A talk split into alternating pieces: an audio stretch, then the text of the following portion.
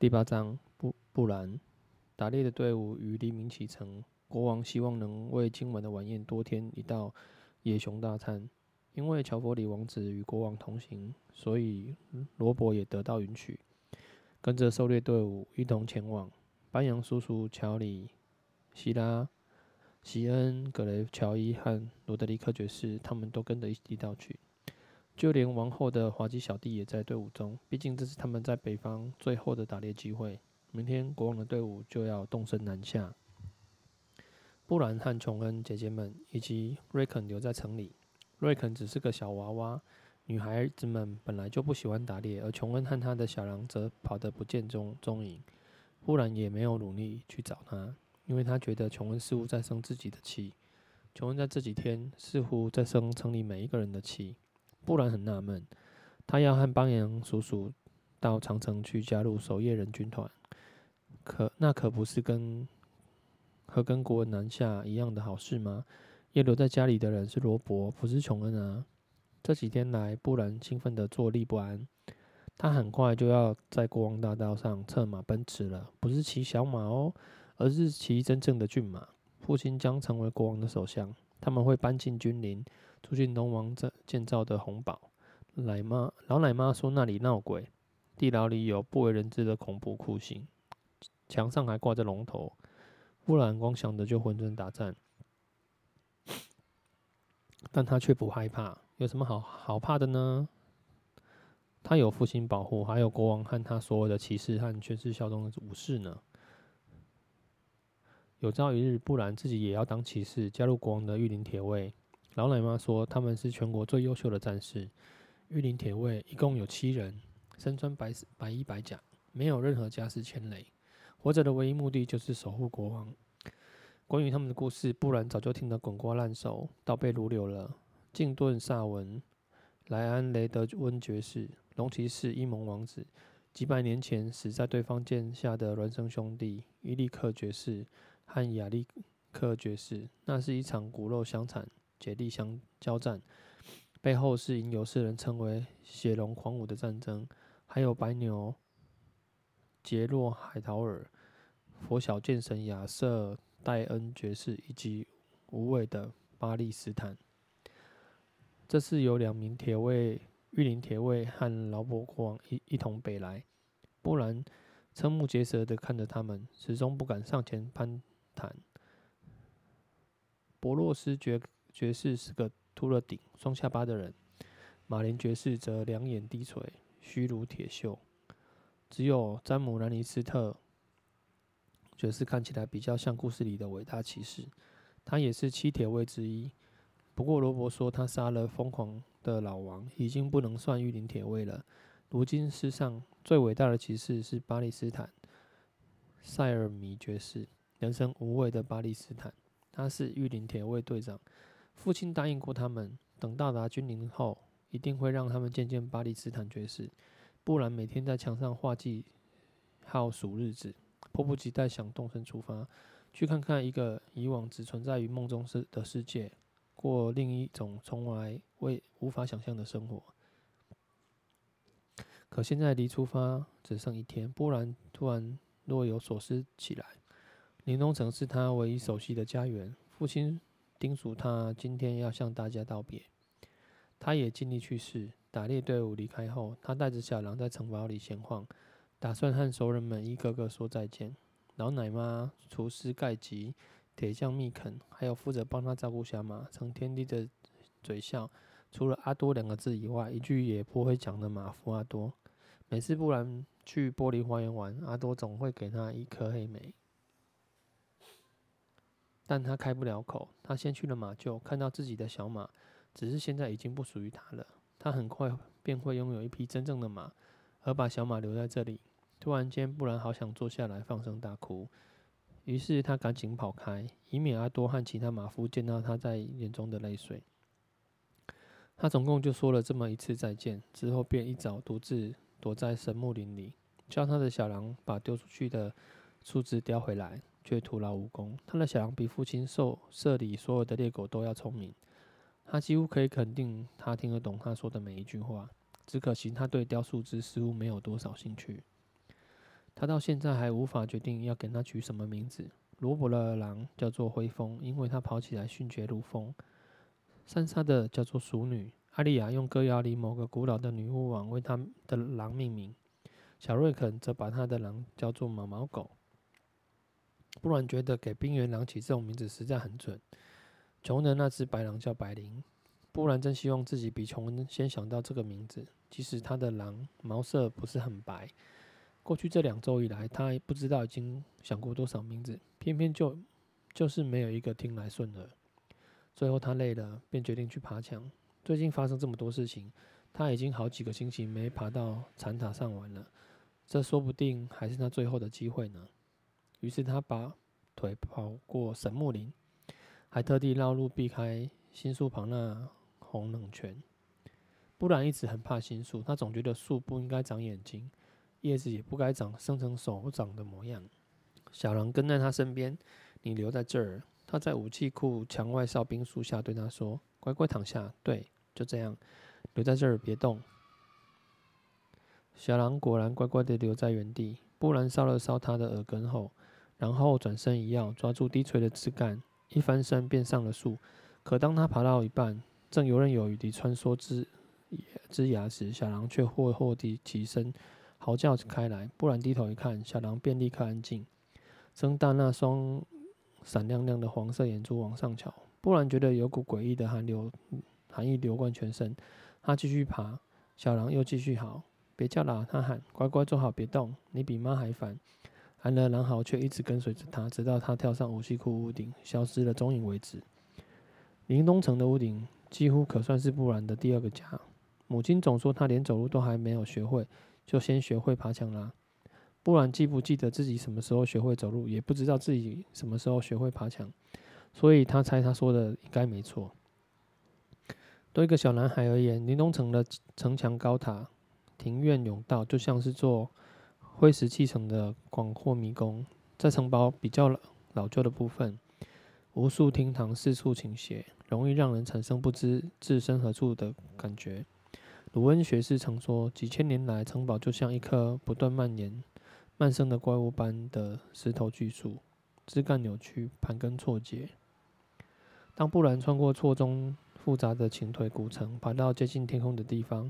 全城的景致终于一览无遗。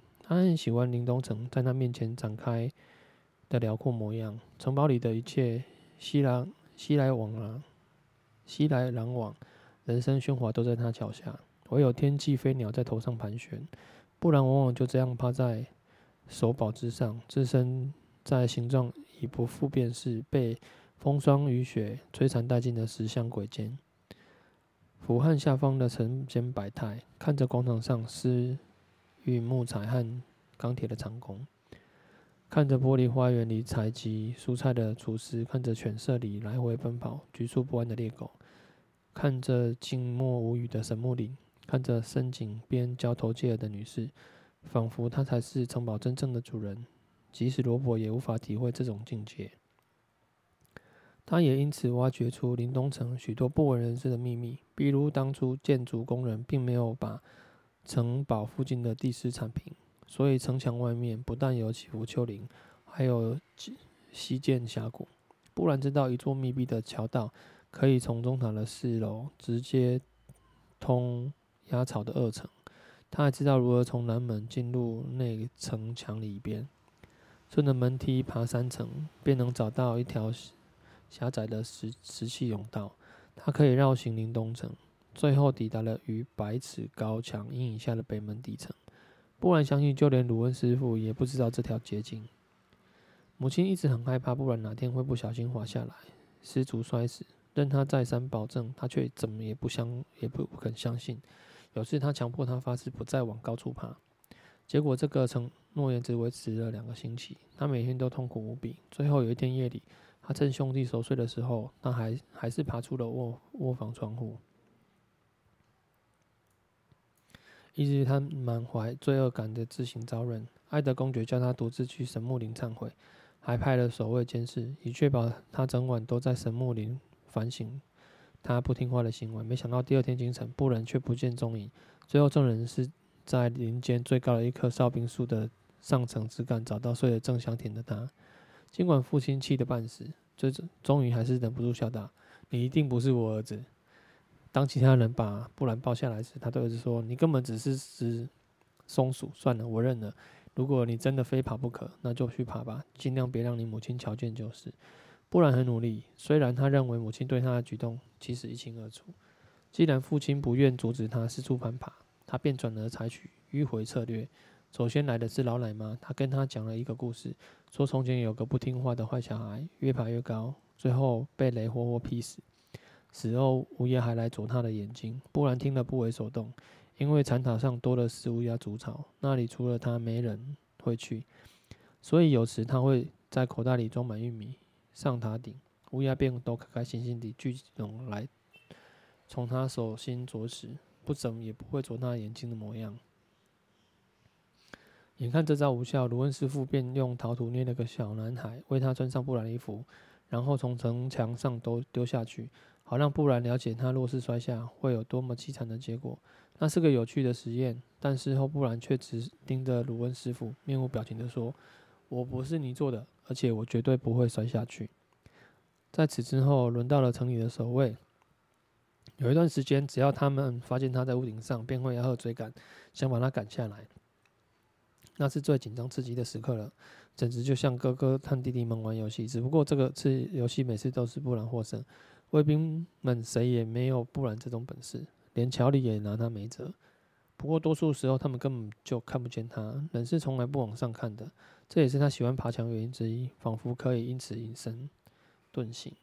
他很喜欢攀爬时那一种一时高过一时、手脚并用、聚精会神的感觉。每次他都把先把靴子脱掉，然后光着脚丫爬墙。如此一来，让他觉得自己多出两只手。他喜欢每次事后浑身肌肉那种疲累却甜丝丝的酸痛。喜欢高处清冽的空气，冰冷甘美，宛如冬雪甜桃。喜欢各式各样的鸟类。包括聚集产艇上的大乌鸦、筑巢乱石间的小麻雀和栖息在旧武器库积满灰尘阁楼里的老夜宵。布兰对这些事物通通了如指掌。不过他最喜欢的是登上人迹罕见的地方，看着城堡以一种不成为他人展示的样貌，在眼前灰蒙蒙地呈现出来。整座林东城似乎都因此成了布兰的秘密基地。他对城市林东城最高瞭望台的残塔情有独钟。很久很久以前，在他父亲生前约一百年，高塔遭暴雷击中，起火燃烧，顶端三分之一的建筑塔内崩塌。自自此以后，始终没有重建。父亲偶尔会派人进残塔底层清理环壁间的老鼠窝。然而，除了布兰和乌鸦，从来没有人登上过塔顶废墟。他知道两种登上塔顶的捷径：一是直接从残塔外围爬上去。但是由于当年刷的泥浆早已干燥风化，砖石容易松落，所以布兰爬的时候不太敢把重心放在上面。最的方法，最好的方法还是从神木林出发，爬上高高的哨兵树，从武器库的屋顶跳到守卫的屋顶，期间光着脚丫，以免守卫听见，如此便可顺利抵达城中最古老的守堡后方。那是座低矮的圆形堡垒，其实它比乍看上去要高得多。如今堡垒内虽然只有老鼠和蜘蛛，但当年建筑的古老石块仍旧提供了攀爬的最佳场所。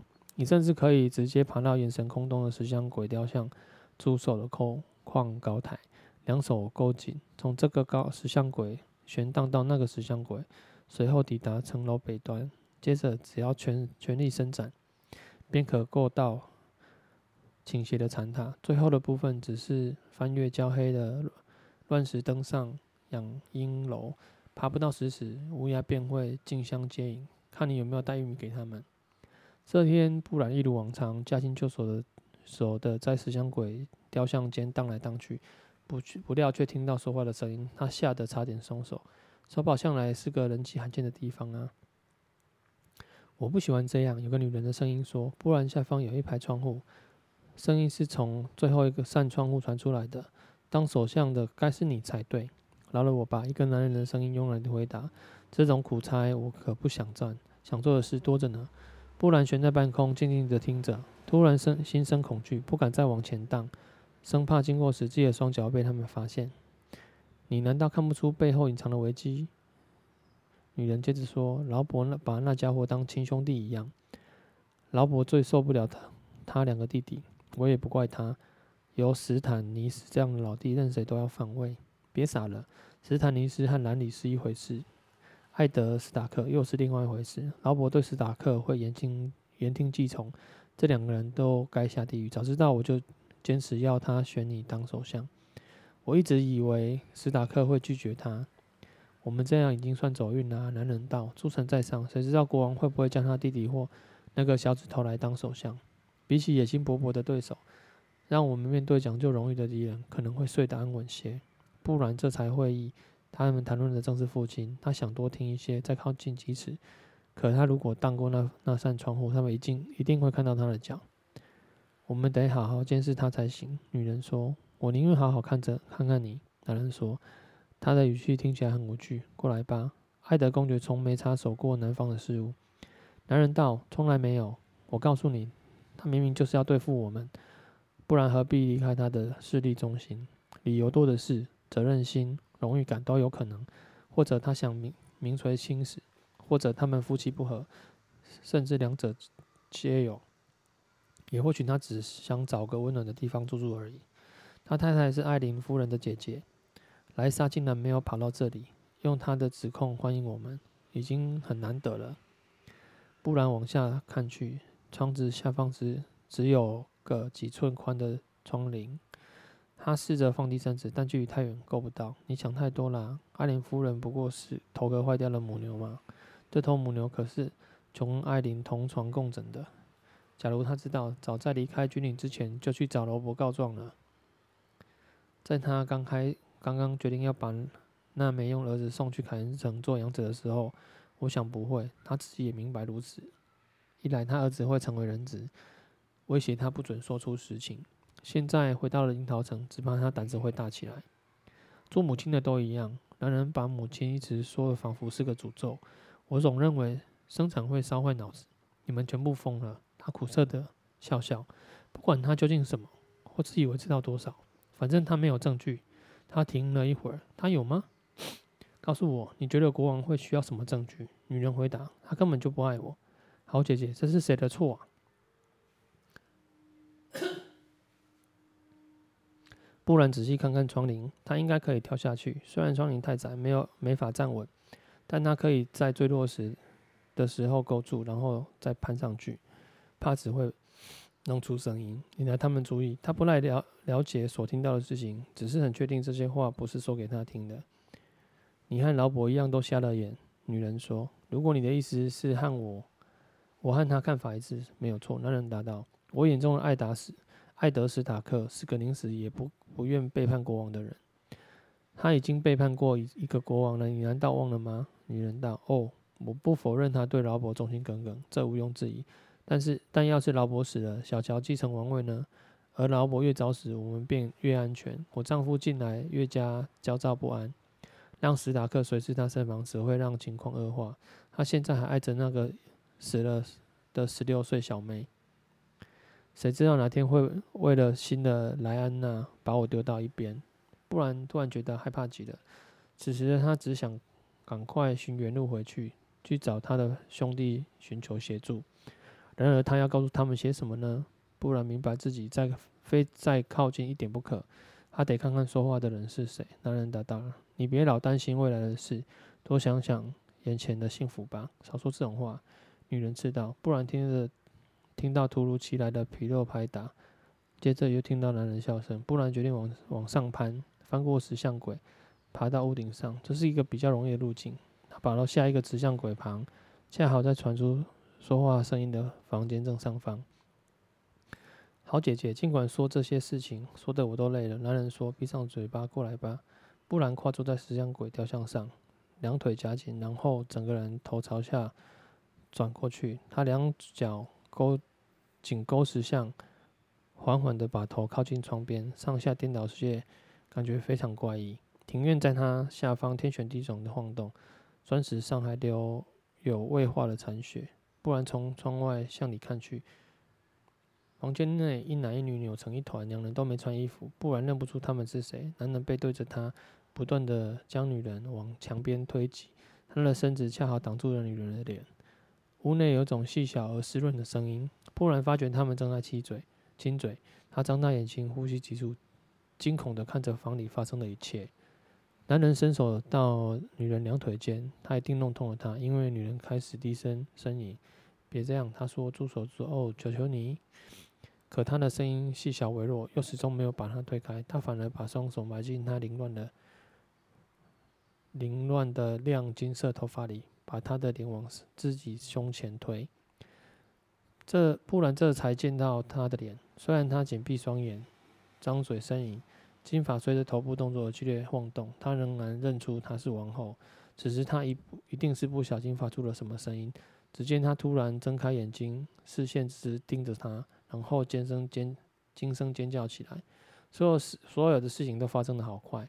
女人狂乱地推开男人，一边指指点点，一边一边大声叫嚷。布朗想把自己翻上去，使尽腰力勾住石像鬼雕像，然而他实力太急，双手只是擦过平滑的石像表面。随后他心里一怕，双腿松开，立刻就往下掉。他感到一阵晕眩，窗帘从他身上身边急闪，急速。闪失，一种不舒服的恶心感由胃里升起，他慌忙抽出伸出一只手想抓住窗帘，却立刻滑开，赶紧又用另外一只手牢牢抓紧。他狠狠地撞上墙壁，猛烈的冲击力道痛得几乎无法呼吸。不然单手抓住窗帘，在半空悬晃，喘不过气来。两个人的脸同时出现他上方的窗户，的确是王后。这时布兰也认出他旁边的男人，他们相貌神似，站在一起宛如镜子里的倒影。他瞧见我们了，女人尖声道：“他是瞧见我我们了。”男人说：“布兰的手指开始松脱，他换用另一只手勾窗帘，指甲深深的陷进坚硬的岩壁。”男人向下伸手来，他说：“快抓住我，别掉下去！”布兰使出浑身力气抓住他的手，男人把她拉上窗台。“你想做什么？”女人质问。男人没理会她，他用强壮有力的手把窗栏。把布兰扶到窗上，窗台上站稳。小鬼，你几岁啦？七岁。布兰听得如释重负，但仍旧不免发抖。他的指头深深抠进男人手背，这时连忙惭愧地放开。男人转眼去看着女人，好好想一想，我为爱情做了些什么？他极不情愿地说，接着便用力把布兰朝外一推。忽然尖叫着飞出窗外，落进半空。这次没有任何东西让他抓我。庭院以疯狂的速度朝他袭来。瞄远处，孤狼长吼，残塔上乌鸦盘旋，悠然等待着玉米之刺。